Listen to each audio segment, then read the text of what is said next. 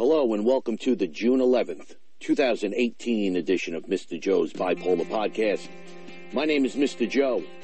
This is my neighborhood. This is my life. But this is our podcast journey. Welcome to Mr. Joe's Bipolar Podcast.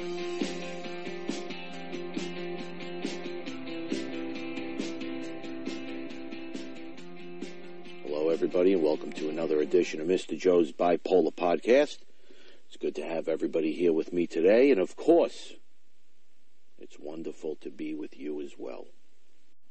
So it's been a week, a week since my last podcast recording, and a lot has happened in this week, some good, some bad, but I will say this, most of the bad is not so bad, which is a, which is a good thing. um, and when you are searching for content for your audience in terms of bad, not that I want to always produce bad news, but I, I like to produce experiences for my audience that you can all relate to, possibly learn from, and maybe change or, or do the same in terms of your actions in hopes that you are doing the best that you can do for yourself. So, in order to do that, I have to report on sometimes bad things. And it's a good thing, like I said, when you're somewhat struggling to come up with things, and not a whole lot has happened over the last week or so in terms of being a bad thing.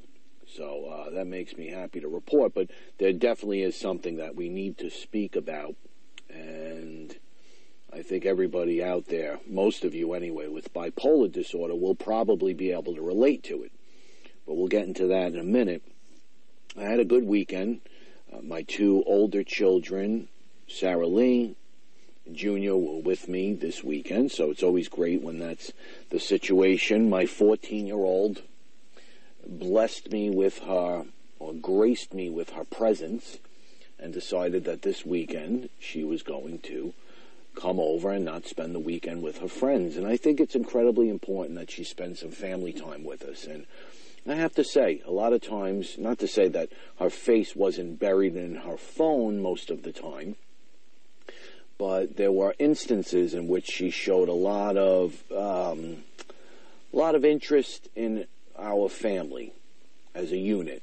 Showed a lot of interest in her 13 month old baby brother, who is pretty hard to ignore. Mickey is just, uh, he's something else. A very interesting little boy, which, by the way, we had him, my wife and I had him cry it out last night for the first time, and I'm starting to realize that I am definitely the weak, weak link when it comes to my children. My heart was breaking, and it was nothing more than having him fall asleep on his own in the crib.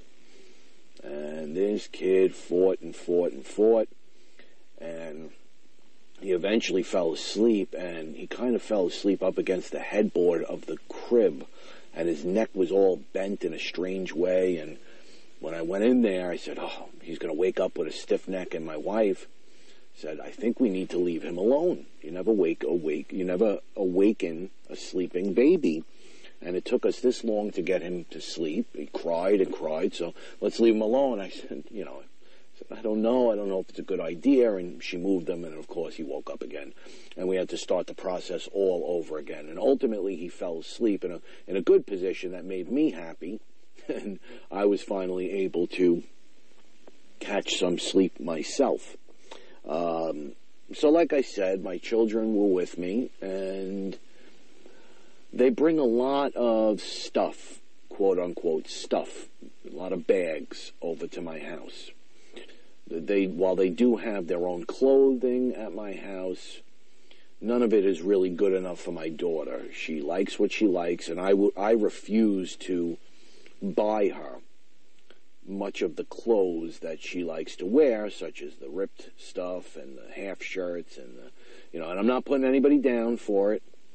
I mean, here it is, my own flesh and blood. She's wearing it as well, and I don't completely deny her from it, but I refuse to buy it for her. So, with that being said, she brings her own stuff, and they bring a multitude of bags in. My son will bring his headphones and some outfits that he likes to wear, and that's more or less my ex-wife just packing things for them, which, by the way, she should not be packing things for a 12 and 14 year old anymore because they're capable. And one of the reasons why I say that is because the end result this weekend was not a good one in terms of packing. If my ex-wife forgets something, well, you can almost guarantee that my son is certainly not going to remember. So we had a soccer game. It was my son's very last soccer game this weekend. And among the ver- the many bags that he brings, his school bag because they both had homework. My daughter had to study for a regents exam. Um, my son forgot, or my ex-wife forgot, or the both of them forgot to send his soccer bag along, and it was uh, something that uh, listen. I didn't get mad. I don't ever get mad at things like that. As a matter of fact, I just said, "All right, you know, we'll get it tomorrow." It was thank goodness his game, his soccer game, happened to be out by my ex-wife's house, well, my house, my house that she's living in, but paying the mortgage for. Um, so it wouldn't be such a big deal. The problem is, I really didn't want to wait until Sunday when his game was. So we made a trip out to my sister's, which happened to be right by the soccer game. We got to see my niece's little t-ball game. We spent the day there. It was a beautiful day, and um, I had to go pick up the soccer bag. And the interesting thing, on Friday when I discovered that the soccer bag was missing, and I had my son call my ex-wife tell her that we'd be picking it up. Not a moment later did I start receiving text messages from my ex-wife um, about how sorry she was and I just kept saying it's not a big deal, don't worry about it. And then finally the question came, what time you going to your sister's? I'll drop the bag off. Now, let me tell you something. My ex-wife does not go out of her way for me, or anybody for that matter. This is a woman who fought me in a family court because she did not want to drive one way. When I had been driving for four years both ways, um, literally sometimes most times when my children was sick, I would leave wherever I was and uh, I'd go get them, even if it was 45 minutes away, whereas she lived 10 minutes away. And she was so irresponsible that a lot of times my children could not get in touch with her. So the person who lived nearly an hour away would be the one to take them to events and take them to school things and all those kind of things. So when she offered, I said, well, that'd be nice. I said, it's not necessary, but sure. And I thought I'd leave it at that. And then, of course, the next text message came through. Well, what time you going? And I need to know. And I said, well, this is deeper. This is deeper. Something is going on here. And I knew in my head what was happening. Explain that in a minute. So I said, you know what? I can't give you a time right now. I don't know. I said, so I'll let you know. So a couple hours later, I get the text message again from my ex-wife. If you're not going to know what time you're going there, what time can you pick up the bag? And I said, well, I don't know that either. I said, I'm not sure what you want me to tell you. I just forget about this and we'll pick it up tomorrow, leave it on the stoop, um, if, if need be. And she just kept fishing around for times. And here's the deal, and I'm smart enough to know this. And I think this is actually very sick on her part, and I can't understand for the life of me. And my wife insists, among many other people, they insist that the reason as to why she behaves this way is because she's clearly not quote unquote over me yet. And whereas I have moved on and I've uh, been remarried and have another child and quite honestly fell out of love with my ex-wife. God, sadly, a week before we even got married, if that makes any sense. So it did not even take our marriage to crumble and deteriorate for me to fall out of love. I kind of knew I wasn't in love to begin with. And it was just me being young and stupid and spending all that money on a wedding and not wanting to disappoint people and making all the mistakes in the world that you could possibly imagine. Having children to try to repair a marriage, having another child to try and repair it because there was a short period of time where it actually seemed like it was working. But what it dawned upon me was that my ex-wife was obviously having her boyfriend over. And she did not want us as a family, or me in particular, since she does not hide this man from my children. She's been with him about four or five years, and I think it's a very strange relationship. Now, I'm okay with the fact she doesn't want to get remarried. She doesn't want to have somebody live in her home. I get it. That's, that's up to them. Uh, but my children have told me that they have not seen this man's daughter, who they used to see all the time, for about eight or nine months now. I don't know what really happened with him, but it was evidently clear to me, and, and she's done this in the past, that she did not want me to roll up to that house and see either a vehicle of his or just in case they were still there. And I just thought it was so strange. So finally, thank goodness, she actually, without me even prompting her to tell me, she let me know what time she would be gone to go to her little vacation spot, wherever that might be. And it was a beach area out by old Mr. Joe's neighborhood. She gave me a time of noon, so I said, okay, I'll be there after that, just to ease her mind. And sure as anything, when I got there, um, I actually sent, after the T-ball game, I sent my two older children back to my sister's house. And me and my wife and little Mickey took a ride out towards my son and daughter's house where my ex-wife lives, and uh, sure as anything, the car was in the driveway. I guess it was my it was her boyfriend's car, and uh, the bag was on the stoop, and, and that's it. I, I, mean, it doesn't even faze me. I, I want I want my children to have somebody that they can go to when I'm not there, a man. I really do. I want that to be the case. I want him to care. I, I think it's absolutely hideous, disgusting that for four or five years now, my son has been playing soccer since the age of six or five. So even longer than that has he been playing soccer. But for at least the last five years, close to six, that me and my ex-wife have been apart, my ex-wife will not go to his soccer games, and it bothers him. And he doesn't understand why. And um, I've I've said to my own wife, I said, why doesn't this man force her to go, or at least want to go, and support my son? Why is it just us cheering him on and supporting him when she clearly knows that it bothers him? I mean, does she hate you that much, meaning my wife, or is that mad at you? And she has done some disgusting, horrible things, and I've had a podcast about that in the past. That she just won't go to a game because my wife is there. And I, I, I thought that was the reason at first, but then it dawned upon me once again that even when we were together, I used to have to force her to go. So she never really had any interest in her son playing sports or anything of that nature. So um, the, the shocking thing is, once we all got to the game, lo and behold, guess who was there for only a second time in six years? My ex-wife and the boyfriend. And it's just amazing how she treats myself and my wife and my little baby. She won't even look up at us, won't even turn her head. At least he was somewhat decent. He said hello to my wife. He said, he came on over to me. It was so interesting. He saw me across the field and I looked and I saw him. And this is how much I don't even recognize or care about my ex-wife. I didn't even know it was him and I didn't even know it was her, but I saw somebody looking at me and giving me that whole, like kind of look, like, "Hey, what's up, buddy?" So I did it back because I couldn't I couldn't figure out who it was.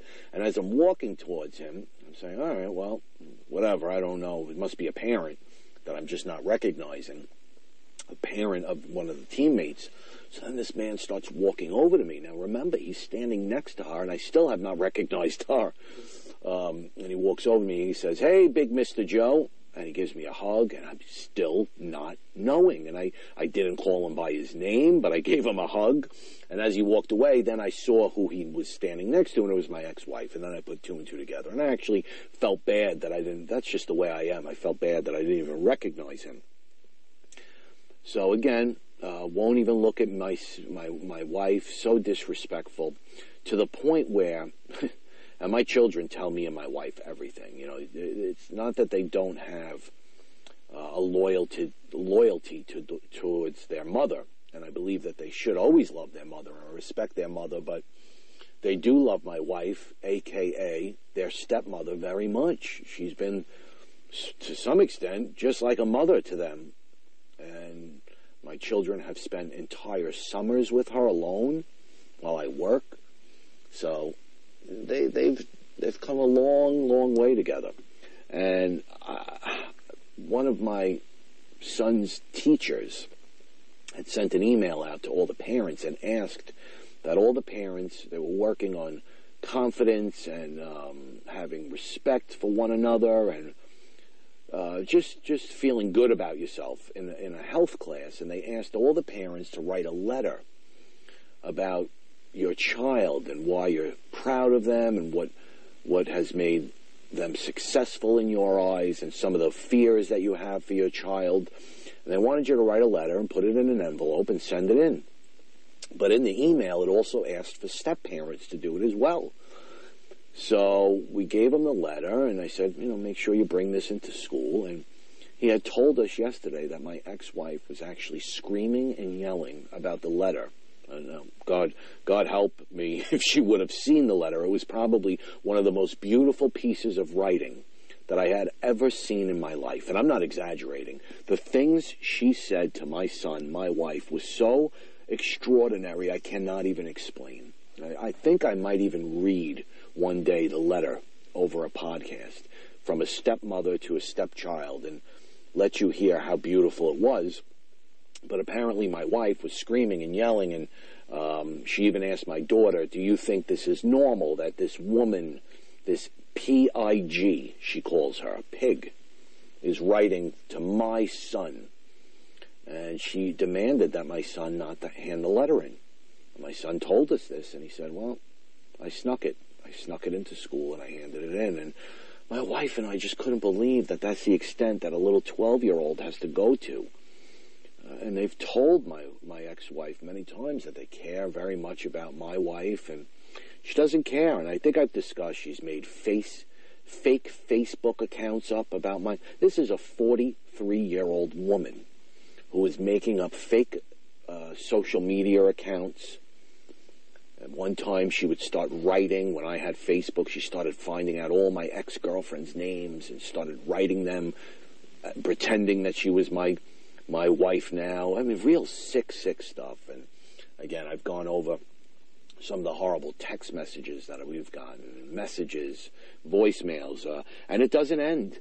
And for some reason, she does not want us to see her boyfriend around. And again, according to everybody out there who knows me and knows her, it's because she still has not gotten over us. And, and I would imagine the fact that most of our fights are no matter what they are, she will always curse my wife. Doesn't matter what they revolve around, it will always somehow, some way get back to my my current wife, where she will say, "You left us, you you destroyed our lives," and I just say to myself, "This is six years now. Get over it." And we both decided this was what was best for our children. We we didn't want them to live like this anymore. So that was, I guess, you could say some of the bad over the weekend, and not even that bad. It wasn't that bad. It's just, uh, it just had me baffled, had me baffled, and um, I guess this will lead into the bad because before the weekend, which was Friday, I had a situation that came up um, that really messed with my stability. And for what it's worth, I have been extremely stable. This has been going on over the course of several podcasts. I felt real good. I feel real good. My medicine is working. Things are uh, completely in check. Moods are a little bit up and down, but nothing that I can't control. Clearly, if I was not on medication, things would be a lot worse. I kind of can tell when I'm stepping into mania. Uh, depression has really not set in any way, shape, or form, but that manicky type of behavior and feeling as a matter of fact, there was one instance where I even started to crave a little bit of hardcore drugs. But again, completely under control, and all those feelings go relative go away relatively quickly. So I'm grateful for that. But here's where my stability, my stability got a little uh, messed up. I have a wedding coming up this Friday. It just so happens that my wife's or my sister-in-law is getting married, and it's it's going to be nice. It's going to be really great. It's going to be a definitely a stressful day for me because my wife is in the wedding party and I am on my own. You know, dressing my son in a suit, and I don't mind dressing him and caring for him. And I am not one of those dads that doesn't change diapers, and I do all that stuff. And um, but for some reason, I have a lot of anxiety about putting him in this suit because it's a dress shirt, and you know it's it's hard to dress a one year old, and he is not an easy kid to dress. He is a little, he is a little, um, for lack of better terms, little brat when it comes to that stuff. Although I I definitely have him under control in terms of his behavior, a lot better than my wife. For example, he thinks he's a dog sometimes, and he will try to eat dog food, whereas he will put piece after piece, and, and it's really funny. I mean, we shouldn't be laughing because there's sometimes he'll even, you know, go on their bed and the, the, dog's bed and run over there with a piece of food and think because he's on their bed that it's permissible for him to stick a piece of food in his mouth. He'll do this all day, testing my wife, testing my wife with putting his hand in the dog bowl, just real um, devilish things that a 13 month old would do, but yet with me, he won't even dare. He won't even do it, won't even look at it. So I have a lot of control over him. So anytime there's a stressful or a social situation, doesn't matter whose wedding it is, doesn't matter what baby I'm getting dressed, um, I'm always uptight about those things. So here we are, only a few short days away, and I'm already uptight. But nothing that I can't handle. I'll be okay. Now, in preparation for this wedding, if it was not for my wife, Mr. Joe would probably be wearing the same garbage over and over again in terms of clothing. Nothing that would ever be dirty, nothing that would be ever unkept, nothing that would be you know, wrinkled or um, that wouldn't match. But I, uh, I didn't always have the best style, according to my wife. I, I used to wear baggy clothing and things that just didn't look right on me, didn't fit right on me. So about six years ago, she decided she's going to start dressing me, and and I got to say, it's it's transformed me and made me a better person for whatever that's worth. I know physical appearance shouldn't mean a whole lot to anybody, but it has actually made me feel better about myself.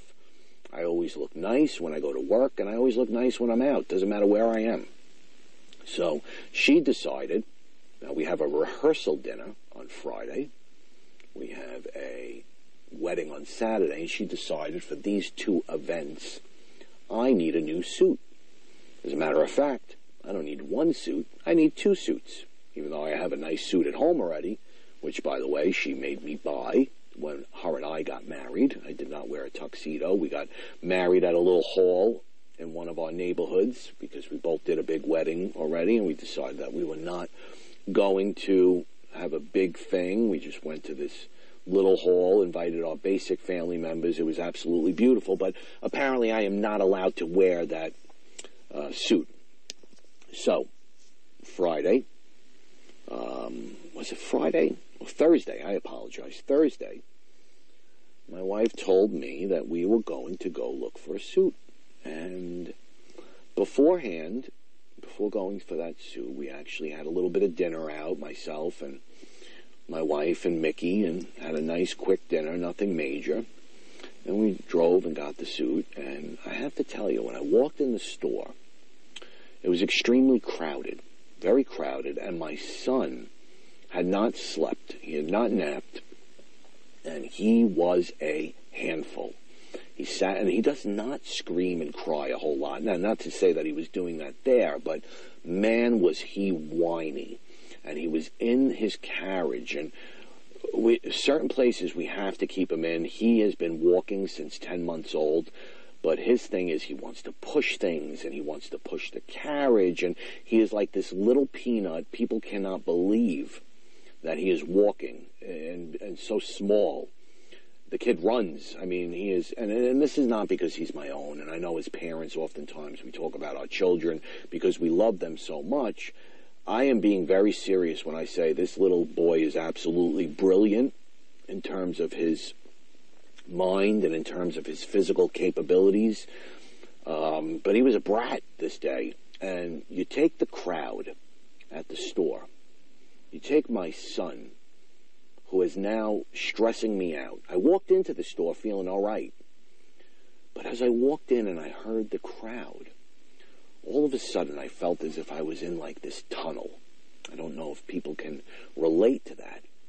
And then my son's crying or whining, more, more or less whining and loudness and nothing making him happy. No goldfish, no uh, fruit puffs, none of those snacks were water. Every time we gave him his water, he'd throw it on the ground. And um, his voice started to go through me.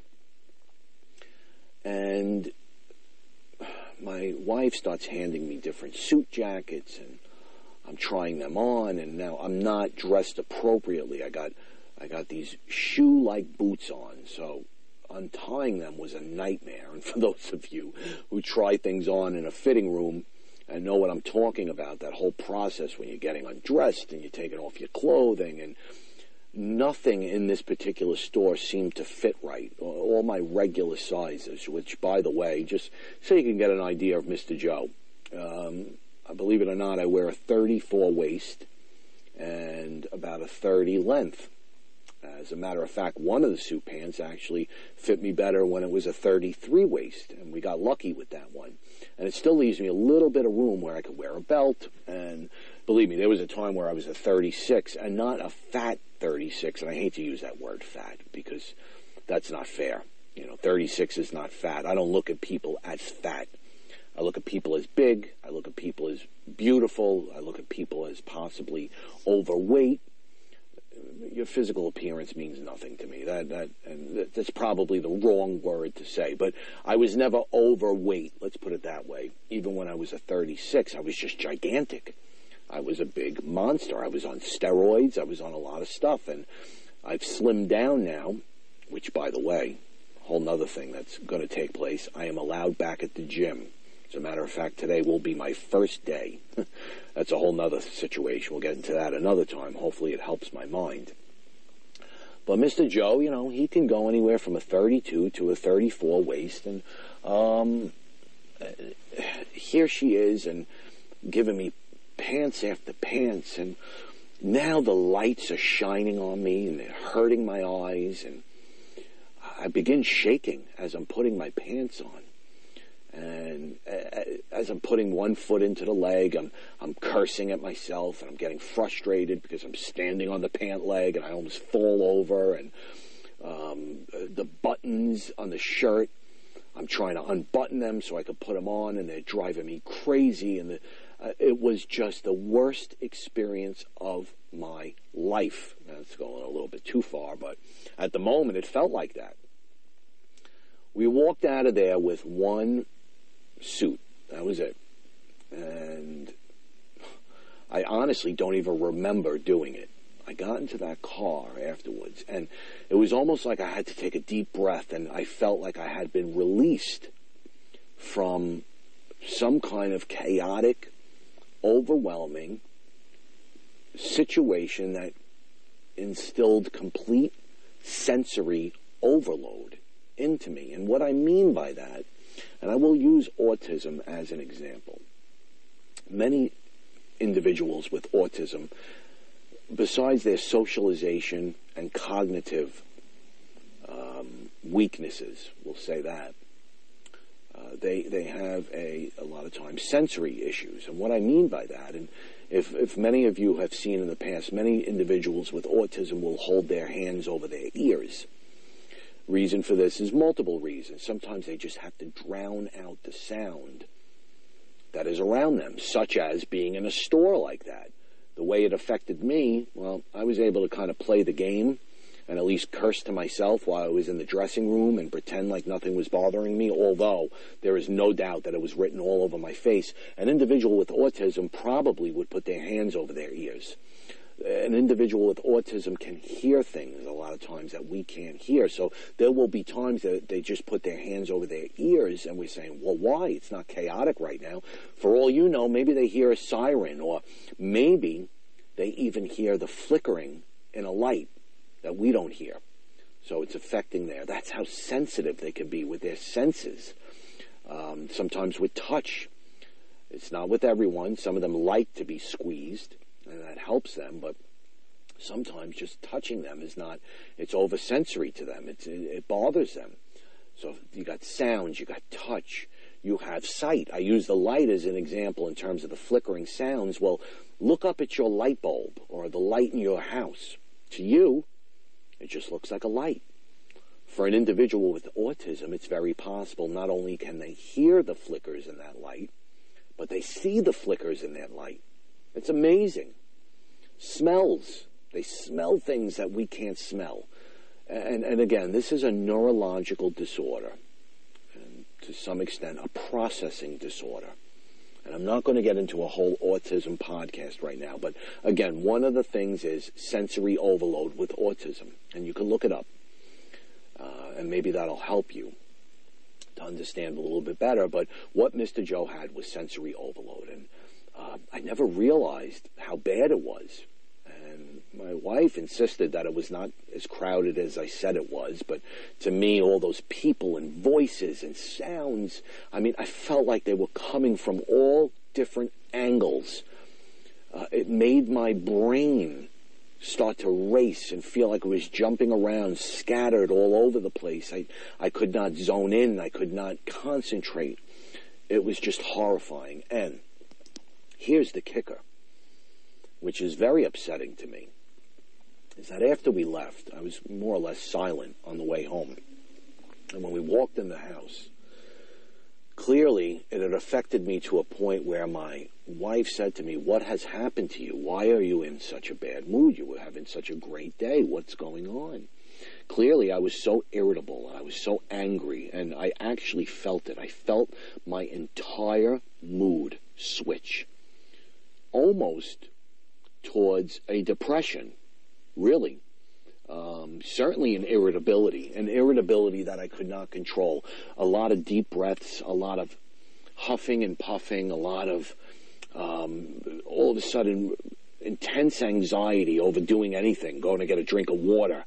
It was a, it was a task, um, and everything had stemmed from the fact that I just had this experience. And I have to tell you, it took me several hours to get over it.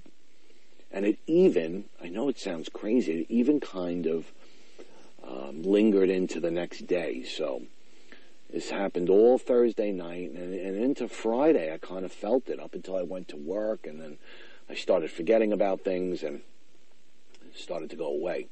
Um, now, so really what it comes down to is I could not snap out of it. Now, here's where things get interesting after the soccer game and my son went home with my ex-wife, it was time to go eat lunch and do round two. um, so we need the other suit and we need two dress shirts now for each suit. We need matching ties. And I'm saying to myself, I have shirts. Why do I need shirts? And uh, you need black shoes and you need new white t-shirts. And I'm saying, oh my God, here we go again. And I pepped myself up for this, and I walked into the same store in a different location, and it was less crowded. That I will say. At least to my perception, it was less crowded. But here's what is sad, and here's what's disturbing.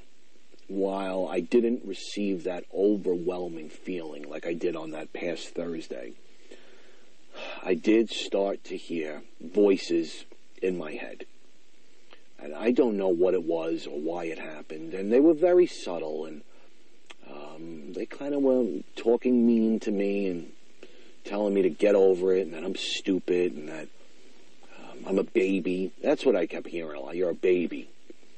Um, and they were again very subtle.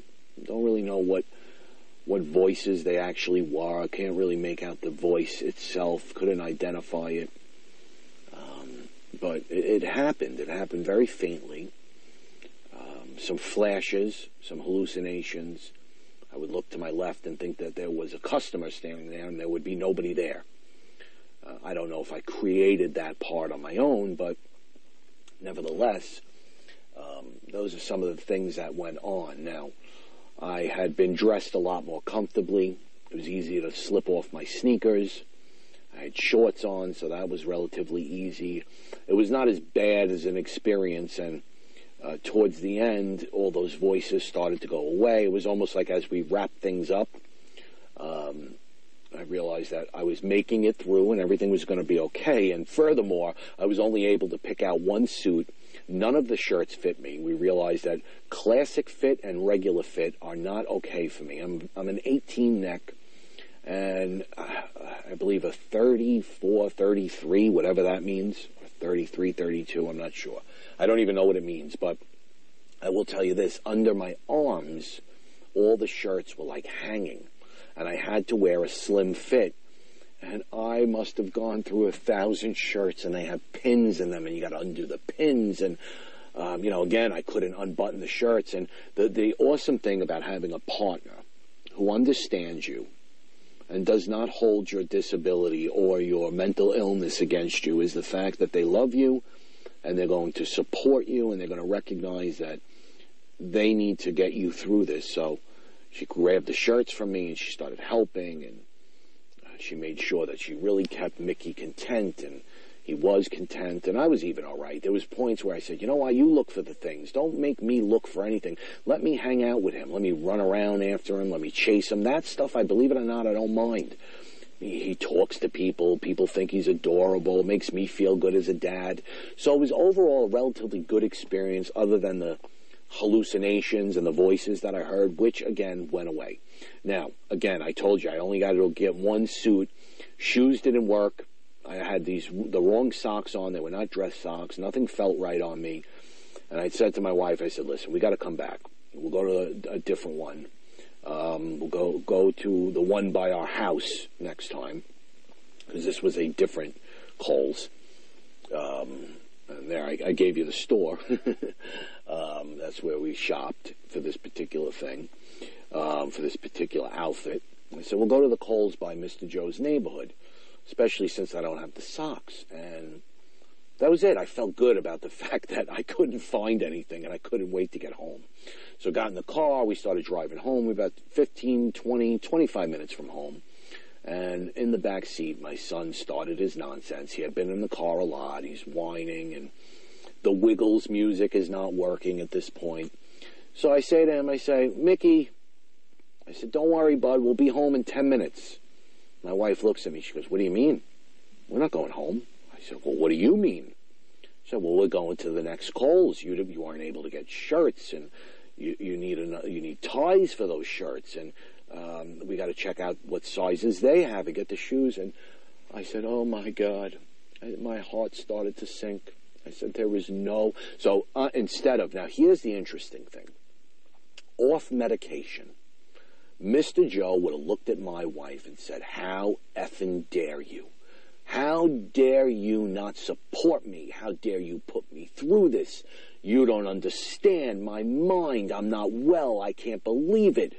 And possibly even name called and treated her like complete garbage. But instead, I turned to her and I said, I don't think I could do it. I said, I think I've had enough and I'm sorry. And she said, well, when are we going to go? And I said, well, I said, can't we worry about it another time? Um, she says, the wedding is coming up this week. I said, we'll work it out together. And she said, you know what? let's go home. I, I, can see you've had enough. Plus, you don't have the right socks.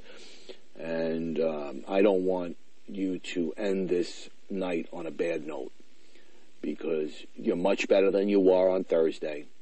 I'm proud of you.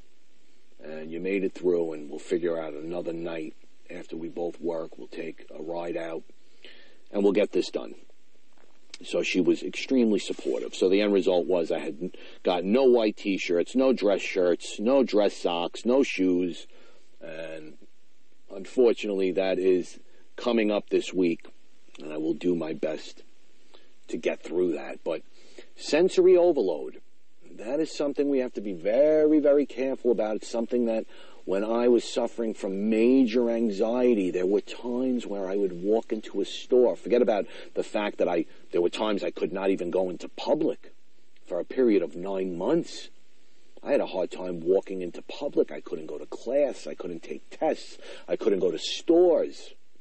The, the couple of times that I did try to go to stores, I vomited. Everything started spinning. Driving in a car was nearly impossible. I felt like I was driving in a tunnel. My heart would beat out of my chest. My breath, I couldn't catch it, shortness of breath. Now, while I didn't get any of those things, on a smaller scale, I started to realize that I still suffer from some of this sensory overload.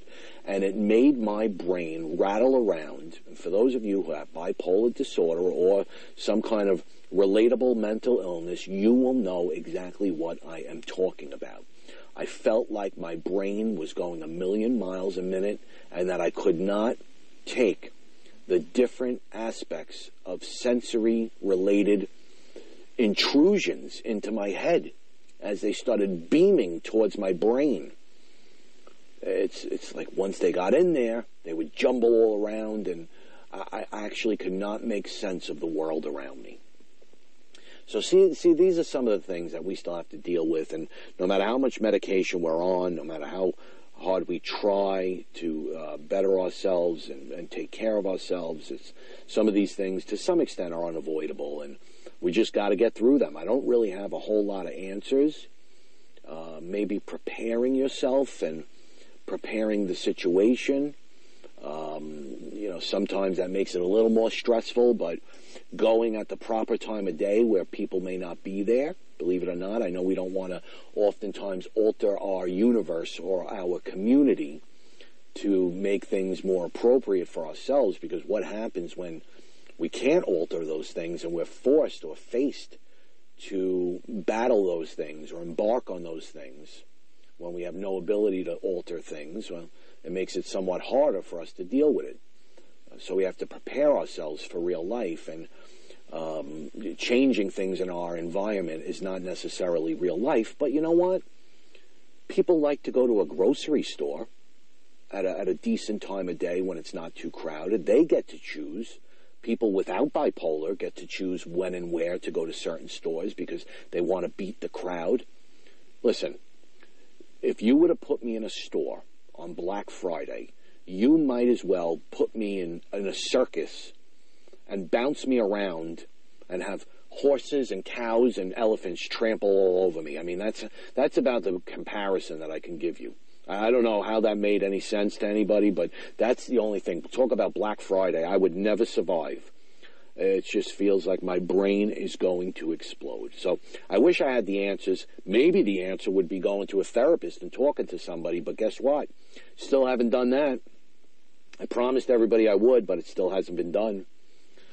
So I definitely, definitely have work to do. But if you can relate to that, um, you know, just be careful. Be careful and take some deep breaths. Try to work through it. It's probably a form of anxiety to some extent, but again, it is our bipolar brain at work at its finest. If you are doing well with your mental illness right now, I need you to continue to work hard. It's very important you do that. If you love, care about somebody with a mental illness, the best way that you can, try to support that person. I know it's not always easy. If you are right now struggling with a mental illness, most importantly, I need you to keep fighting, keep battling, and soldier on. Thank you for listening to Mr. Joe's Bipolar Podcast. Everybody have a great day talk to you real soon.